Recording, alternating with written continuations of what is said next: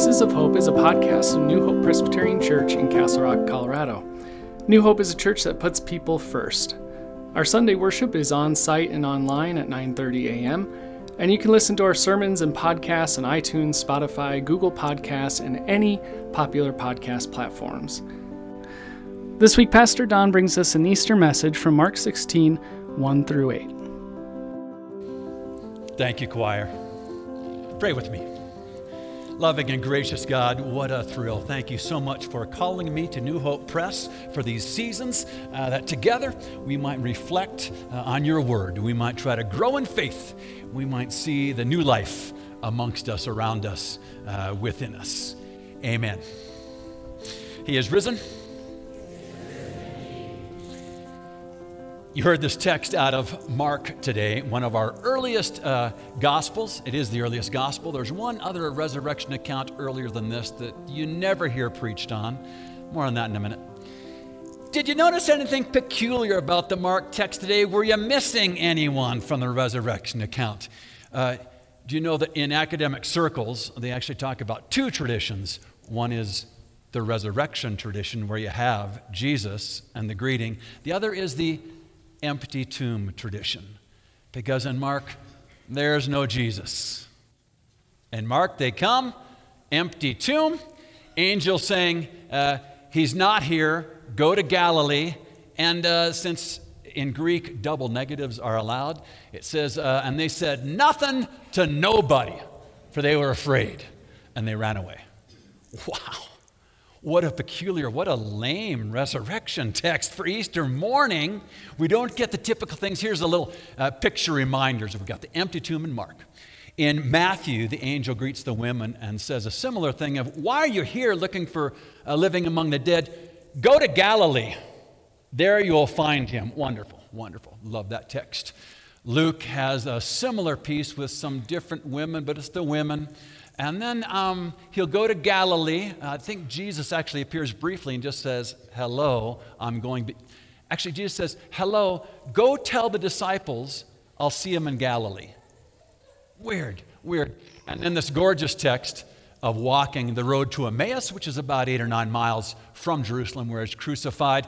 Anytime that uh, Easter falls on a communion Sunday, you, as a pastor, you can't help it. You got to preach Luke instead. They walk along. Jesus explains what's going on. Their eyes, their ears are open. They try to get him to stay. And then when he breaks bread, they see him for the first. Boy, that preaches itself. What a great text. Luke's Emmaus Road and the communion service. And then John, if you recall, has a really strange, goofy uh, foot race between John and Peter that's interrupted by Mary herself. This is my favorite resurrection text, actually. The scene right outside in Jerusalem, outside the tomb itself, Mary in grief, asking, Hey, where have you taken his body? I can go do what I need to do and when he says her name. This, I can never preach this one well because if I always, I always think this if I had all the money in the world and I was going to make one, one movie of the Bible, I'd say I'll, you can have whatever creative license you want, but we got to get John 20 right. We got to get the one scene, and there's only one line I care about. Uh, it's Rabuni. Uh, rabbi is teacher. Rabuni is uh, teach or prof it, it's very folksy and intimate. There's nothing better in the whole book in front of your pew than Mary turning and saying, Rabuni. Um, boy, what a moment. It's the most, my favorite resurrection text. Not this year. Not this year. See, you get your permanent pastor next year and they can choose where they want to preach. Today we're doing Mark. By the way, if these resurrection accounts intrigue you, especially the earliest one uh, from Paul that I almost guarantee none of you have heard before, let alone heard preached or taught, we're going to start looking at that later this month, a Bible study 1045 to 1130. We'll look at all five resurrection slash empty tomb texts for the most uh, experienced Christian here, you'll say, I can't believe this is in the Bible. You'll say, it's only the central doctrine of my faith, and I didn't know what was here. Um, for newcomers, it'd be a great way to have a biblical foundation for what this is all about. But today, just the empty tomb and women running because they're so afraid. What we see, frankly, not to spill too many beans for later on this month, is a coloring up of the resurrection story. If you think, well, that's a lame resurrection story, you're not alone. Early church thought the same thing. How are we going to make disciples when the women race away terrified and say nothing to nobody? We can, do, we can do better than that, can't we? Hence Matthew, Luke, John, Gospel of Peter, even, uh, apocryphal, even stranger. How do we get more light? You know what this is like? Back to high school, college, your early apartment days, your house. Raise your hand if you ever had, like I had, a stereo and your records on a cinder block with shelves and all stacked up. Good, oh, good, good. My brothers and sisters are here. This is when you'd go over to your friend's dorm room and you'd, you're flipping through, and, and they say, Oh, have you heard this? You're in the good old days looking at LPs. Uh, and you're saying, What is this? And it's your favorite group, but it's an earlier recording. Wait, who, what the heck? There's a different guitar player. And they say, No, you're going to love this. It's a little edgier, they're not quite as polished. It's the equivalent of this. Many Beatles fans here, I bet. If you've ever heard recordings of them in the Cavern Club, 1962 63, before they were found, they're in Hamburg, Germany. It's where, by all, all their own admissions, it's where they became a rock group because they had to play like three sets a night from 9 o'clock till 2 in the morning, that kind of thing.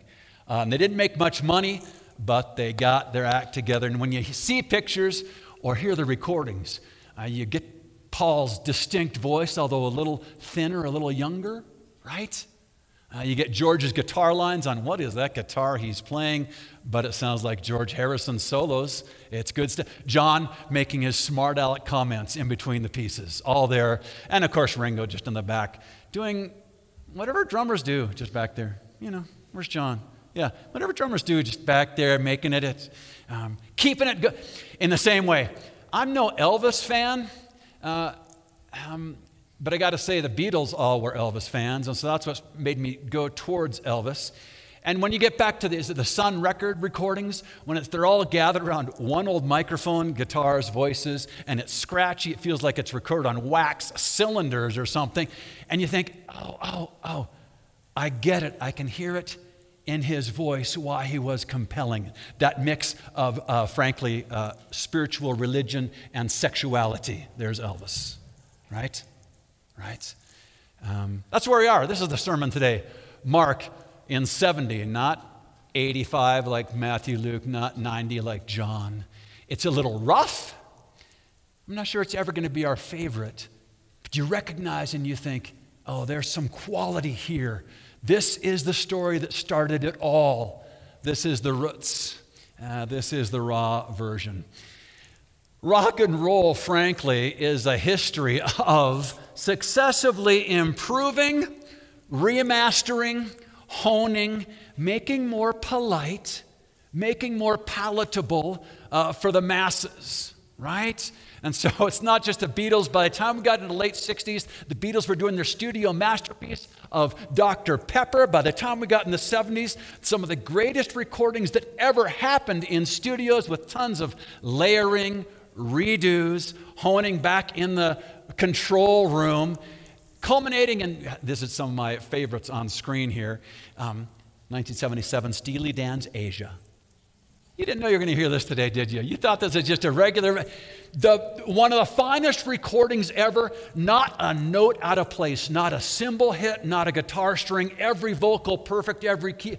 Absolutely beautiful. My favorite pieces, my favorite art. And then some said, but is it rock and roll? Right? The meaning of punk, lower left, The Clash, and many others was we don't need to be pretty. We're getting back to the basics. I can't even play guitar that well, but I know how to turn it up to 11. Here we go. And the heart of rock and roll, this is the meaning of punk that became the 80s uh, equally loud power chords, but a little more polished, right? The big anthems, the hair metal bands that became in the 80s bigger, louder, more hip, um, similarly polished and perfect, that led again to the 90s, lower rights of no, what we really want to get back to is just one guy with a guitar singing depressing songs that come from the heart.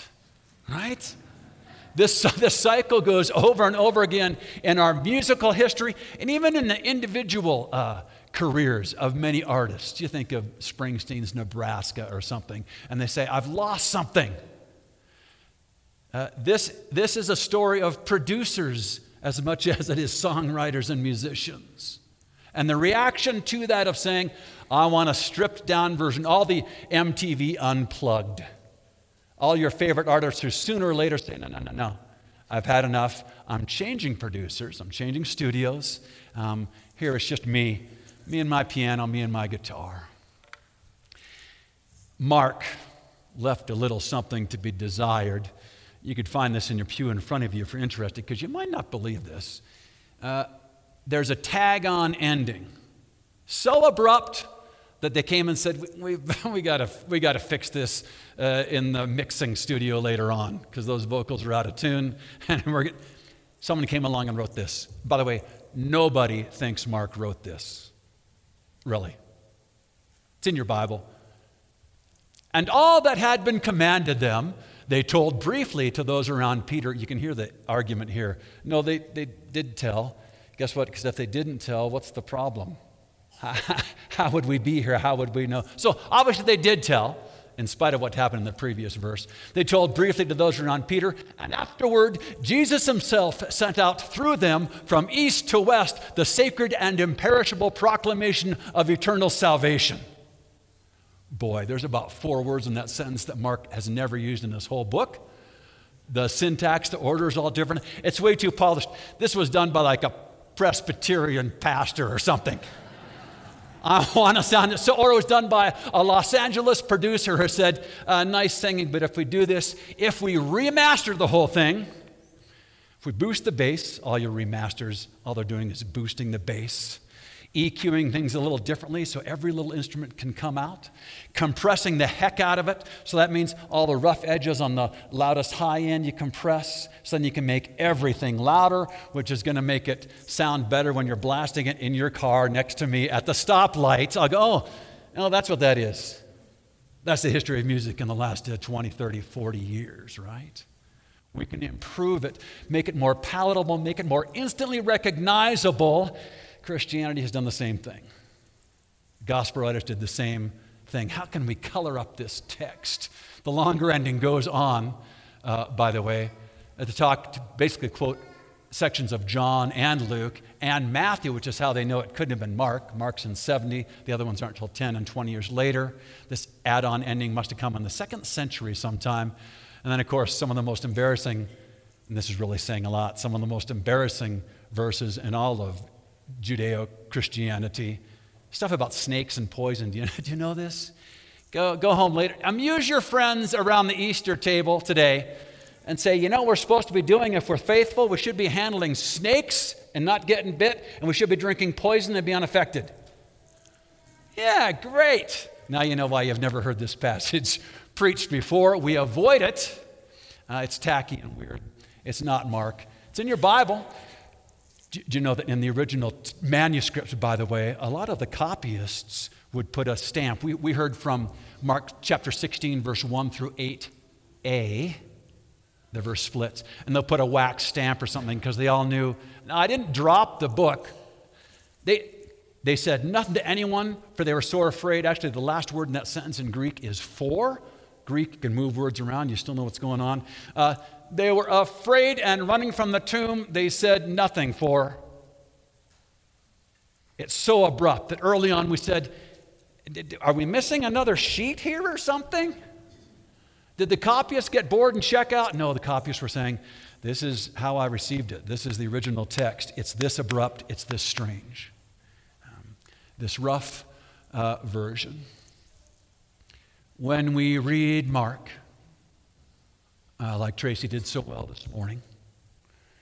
We're waiting for the punchline. They said nothing to nobody, and they run away. And we think, how will people know about resurrection?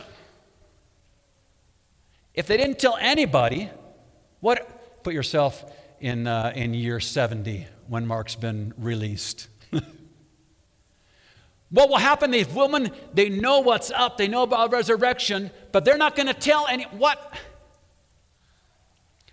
How will the good news of Jesus Christ uh, live anywhere?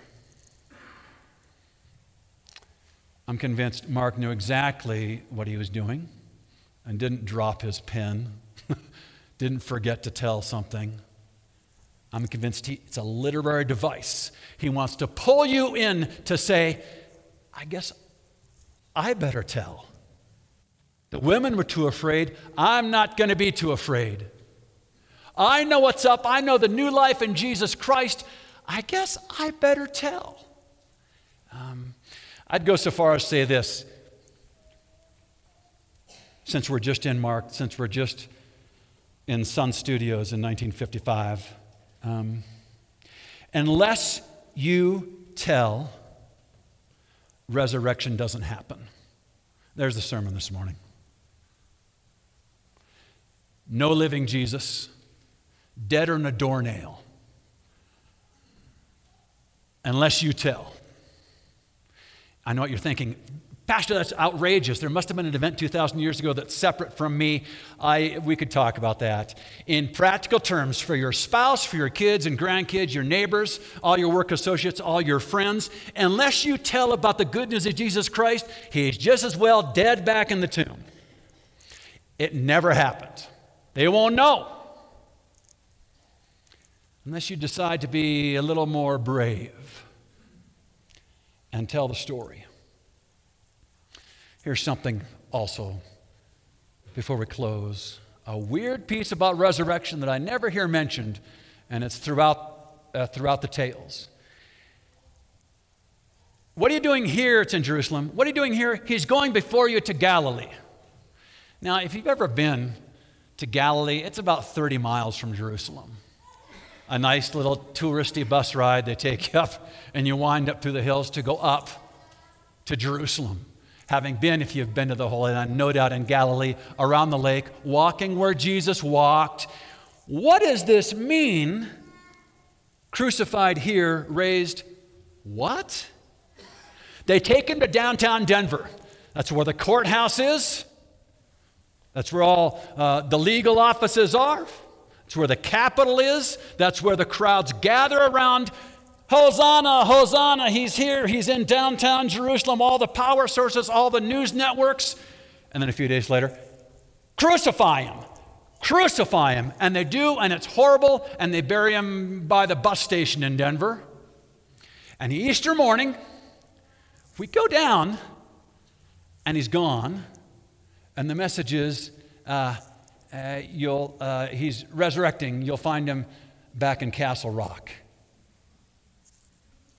What? He's not here. You find him back in Castle Rock. Does he know about that construction that's never going to end on 85? How's he going to get here? uh, Pastor Don, what's the most challenging thing about your time at New Hope? Getting home Wednesday nights after choir, hoping I can find my way back to 470 on construction paths it's a crazy thing. No one talks about it because it's upsetting, because it has direct implications for what is the nature of resurrection that he was killed there and raised here. Raised back in your common life. You can do this sermon yourself. Raised where you will be back at work, back at your dinner table, back in your neighborhood. Jesus is crucified by the state and he lives again, if you're brave enough to tell it, uh, in your neighborhood. That's Mark's immediacy, Mark's challenge uh, to you and me. I'm no, I'm no Taylor Swift fan, forgive me. I like, like it all right. I've heard some interesting things, heard uh, powerful, danceable, good stuff. I mean, the hottest thing on the planet right now, entertainment wise. Great stuff. I heard, do you know what a desktop concert is? If you ever see these on, go look on YouTube, any of your favorite artists who come into a stripped down version and sit at a keyboard with 30 people on iPhones, uh, journalists around taking pictures. Just Taylor. just her guitar, just an upright, okay acoustic piano. And my thought was, um, not a great voice, a, a good voice. That's been fixed up a lot in the studio. Don't we all want that? Not a great guitar player. There's a way better guitar player right here. A good guitar player, not, not a great piano player. A good piano player, trust me, I know about being not a great piano player, a good piano player. I know the difference. And then I heard her sing No Bells, Whistles, nothing but her. And I thought, oh, I, oh, I get it. I get it. The soul, it's her stories, it's what she's written, it comes from the heart. The other things were, frankly, accoutrements and distractions. I got why Taylor Swift, and then everything else starts making sense. Musical illustration from more than 30 years ago? Check. How about that? when you take yourself seriously as the only witness your friends will have to the raised Lord, I know what you're thinking. Now, I have a hard time tuning my B string on the guitar. Oh, I crack when my voice goes above D. I know what you're thinking. My testimony is imperfect. It's not, it's, there's, there's others who are better equipped. To which we say, um, maybe, but they're not there. It's only you. In closing, um, in closing, I think we should practice saying, hey, hey, honey, here's something weird. I, I don't know. It, we we, we got to let go of, I've got a theological truth to pass on to you. I think maybe, hey, here's something, because you have this happen, don't you? When, you when your iPhone's on shuffle and you're in the car, and whatever song comes on happens to match with the scene from the mountains, and you don't even know why you're crying. You don't even know why you're and overwhelmed. And you look out and say, you might, you might slip and say, Thank you, God. Right? The Spirit moves where it will. No one knows where it comes from or where it's going. And the joy comes over me, and I suddenly think, Oh, thank you, God. And then I tell no one. It's too weird. It's just a song. You're having a talk with a friend and you're explaining about your kids who are not developing the way you thought they should in their 20s, 30s, what, 60s? I, does it change? I don't know. We talk, we'll talk later. Um, and suddenly you think, no, no, no. Uh, no, they haven't come to ask me for money for six months. Or you think maybe they are getting their stuff together. And you think, this is not how I wanted it to go or thought, but oh, it's, it's going to be okay. You're, you're working out in the yard, and then you tell no one. You're working out in the yard, and you have gratitude for the place you've got with your spouse, and you know it's God you know it's God. It'd be too corny to tell your wife, hey, I, to, you, today I just knew that I was. Maybe we should practice saying, honey, here's something weird. Here's something, here's something weird, honey. I was watching the news the other day, and you know I don't like Gwyneth Paltrow because all that junk she sells has got to be corrupt, and that is not good. And then she was sued by this guy skiing, and there's accident. And then at the court, when she won, rather than a victory lap, did you see this last week? She comes by the guy, leans over, and you're thinking, here we go. And she says, I wish you well. I had to put my phone down and think, well, thank you, God. Maybe there is grace in the world after all. Wow. Thank you, God, for opening up this hard heart and showing me the beautiful things that let me know you are alive.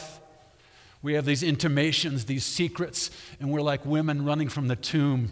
We should find a way to tell one another. We should find, hey, here's, here's, it's just a guess that God's active and God's alive. That even in our world with warfare and the political division, we have a sense of, no, I think there's something resurrected here. I think there's hope somehow, even though it doesn't make any sense. And I'm launching into a non sequitur because I was just complaining about work or relationships. But then I get this sense this sense of, and maybe we need to just, maybe we need to learn to just put the, put the coffee mug down and the phone down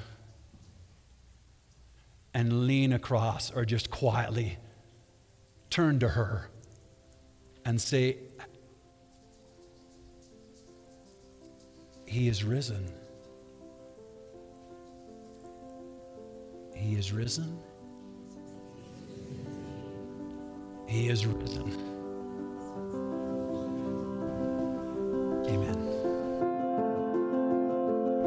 Thank you for listening to Voices of Hope. If you have enjoyed our podcast, please rate and review it and share it with your friends. If you want to know more about New Hope, you can subscribe to our weekly email newsletter, the Midweek Memo, by going to our website and signing up. Friends, may you love God with all your heart, mind, soul, and strength, and may you go and love your neighbor as yourself. Go in peace.